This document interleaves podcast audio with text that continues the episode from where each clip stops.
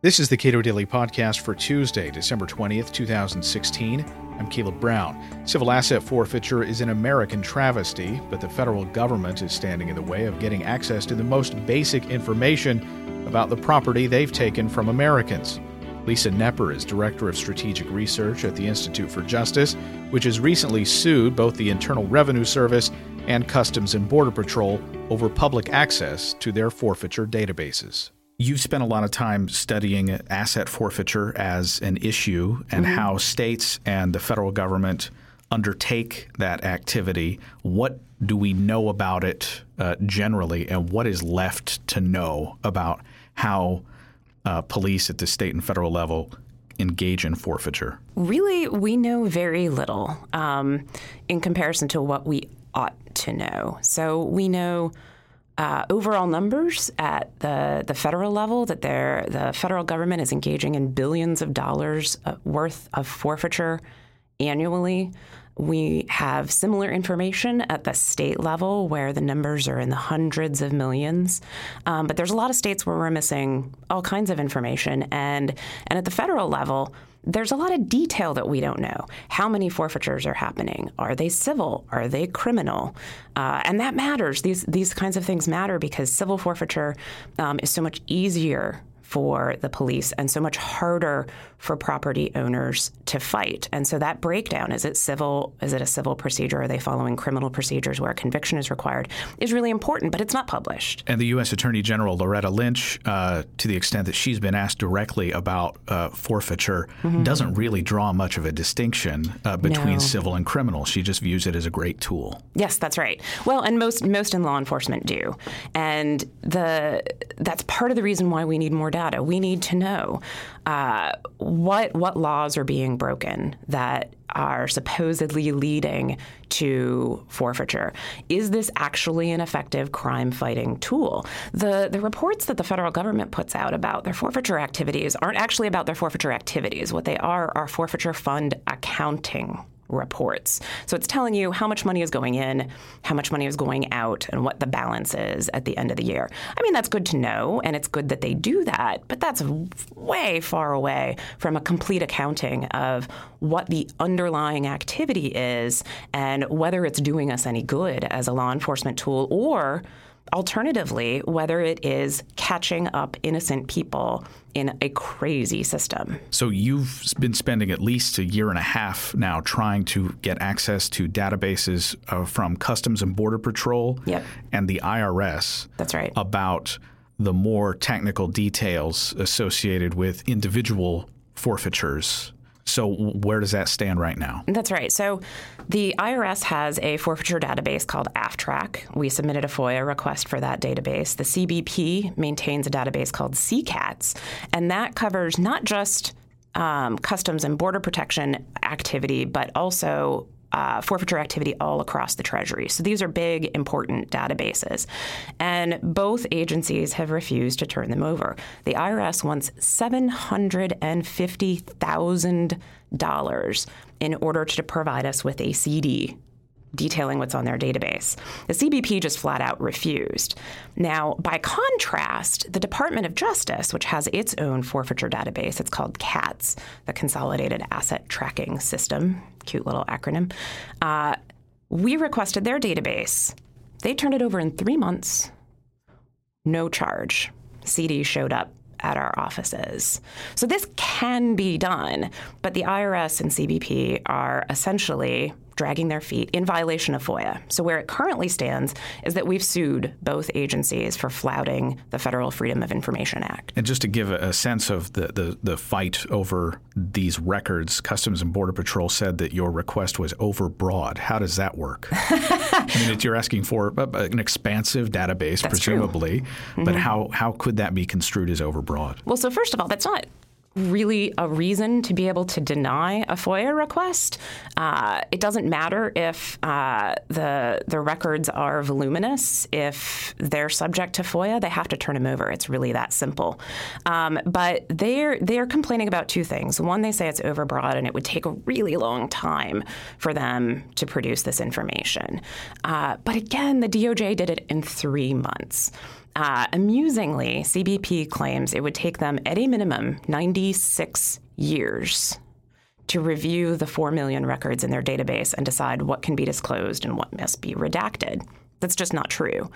The DOJ, again, did it in three months. And what they did was they didn't look at every single record in the database, every single data point. They looked at categories right? They looked at uh, columns and tables. They took out anything that was personally identifiable information or any kind of sensitive law enforcement information. They just cut it right out. The rest, they dropped it onto a CD and dropped it in the mail. It's that straightforward. And there's no reason to think that CBP or the IRS can't do the exact same thing. And it's almost comical if the idea is that you don't get to access the database in the interest of transparency because it would take so long to go through it. That speaks to a database that is so large that it is affecting lots of Americans' lives. Right, absolutely. Absolutely. I mean, and therefore you want it to be transparent. That's right. It, that is why it should be transparent. And you know, there's a bill in Congress right now that would create a uh, a publicly available forfeiture database across the entire federal government, um, make that publicly available. Um, you know, it, hasn't gone anywhere yet. Um, hopefully, it will. But it, it really does speak to the size of the problem and the the need for greater transparency when it comes to forfeiture activity. So. Uh my wife works on this issue, full disclosure, with you yes, at the Institute does. for Justice. In and, fact, she uh, made the original FOIA requests for these databases. so the uh, the question about FOIA more broadly is one that at the state level, when I was a reporter and when I worked uh, at the Bluegrass Institute in Kentucky, FOIA is just an invaluable tool at both the state and, and federal level now, what has FOIA done for you mm. in terms of discovering what you have been able to discover? Oh, it's been critical. Um, I mean, so without FOIA, we wouldn't have gotten the Department of Justice's database, and that enabled us to see that most DOJ forfeitures are civil using the easier civil procedures rather than criminal procedures uh, where a conviction is required. So that's something we would never have known without FOIA. Um, at the state level, uh, when we did our Policing for Profit report last year, our second edition of that, we filed more than 200 public records requests in order to generate the data for that report. Uh, and that was it you know, gave us insight into how much forfeiture is happening in the states. Um, it gave us insight into how some states are spending the forfeiture money. Not every state uh, were we able to get that information, but in some states we were. I mean, so it's absolutely invaluable. We would know extremely little about how uh, forfeiture is operating in this country if it weren't for if it weren't for FOIA laws at the state and federal level. So, what do you hope to be able to produce upon receiving this information from CBP and IRS? Sure. We'd love to take a look at the civil criminal breakdown. We'd love to see what kinds of crimes are leading to forfeitures. We'd like to see uh, how long it takes to go through the system. How burdensome is this for a property owner trying to fight for their property back? Uh, there's a whole host of questions. You know, how many seizures are happening? How many uh, result in settlement? How many uh, go through the entire judicial process? There's just a, a, whole host of questions that we would be able to explore, um, and we could probably. Uh, stay busy producing reports based on that for years to come. and there are people who, uh, with uh, IJ attorneys, among other uh, other attorneys, ACLU and others, have mm-hmm. uh, fought on behalf of people who've had their property seized. Some uh, innocent owners, their property being used by someone else. Some people just had their property seized and didn't feel that they uh, were uh, able, going to be able to hire an attorney and go through the process of actually getting their stuff back. So presumably, this this database would reveal some of those instances where somebody just had their property in a in a very real sense stolen mm-hmm. and didn't feel like they could fight. Absolutely. And in fact, we earlier were able to get uh, a, a, much more limited set of data out of the IRS about one type of forfeiture, forfeiture about structuring. So, this is where uh, there are federal bank laws uh, where banks have to report to the federal government anytime a cash deposit or withdrawal is made uh, that's $10,000 or larger. And it's a, actually a crime to try to evade those reporting requirements by depositing money in smaller amounts and amounts under the, under $10,000. So the IRS was going around cleaning out people's bank accounts for the supposed crime of structuring their transactions, depositing money in small amounts to evade federal reporting requirements. And so we looked into this. We got some data the, from the IRS, and that data told us what was the basis for each individual seizure. And from that, we were able to tell that the IRS wasn't taking money from people that were money laundering in a lot of cases. A lot of times, they were taking money from people whose only crime, the only thing they did wrong was deposit money in small amounts. And so they're cleaning out bank accounts of small business owners who happen to do business in cash um, and other people who are doing perfectly legitimate transactions. They have no idea that they're violating something called structuring law.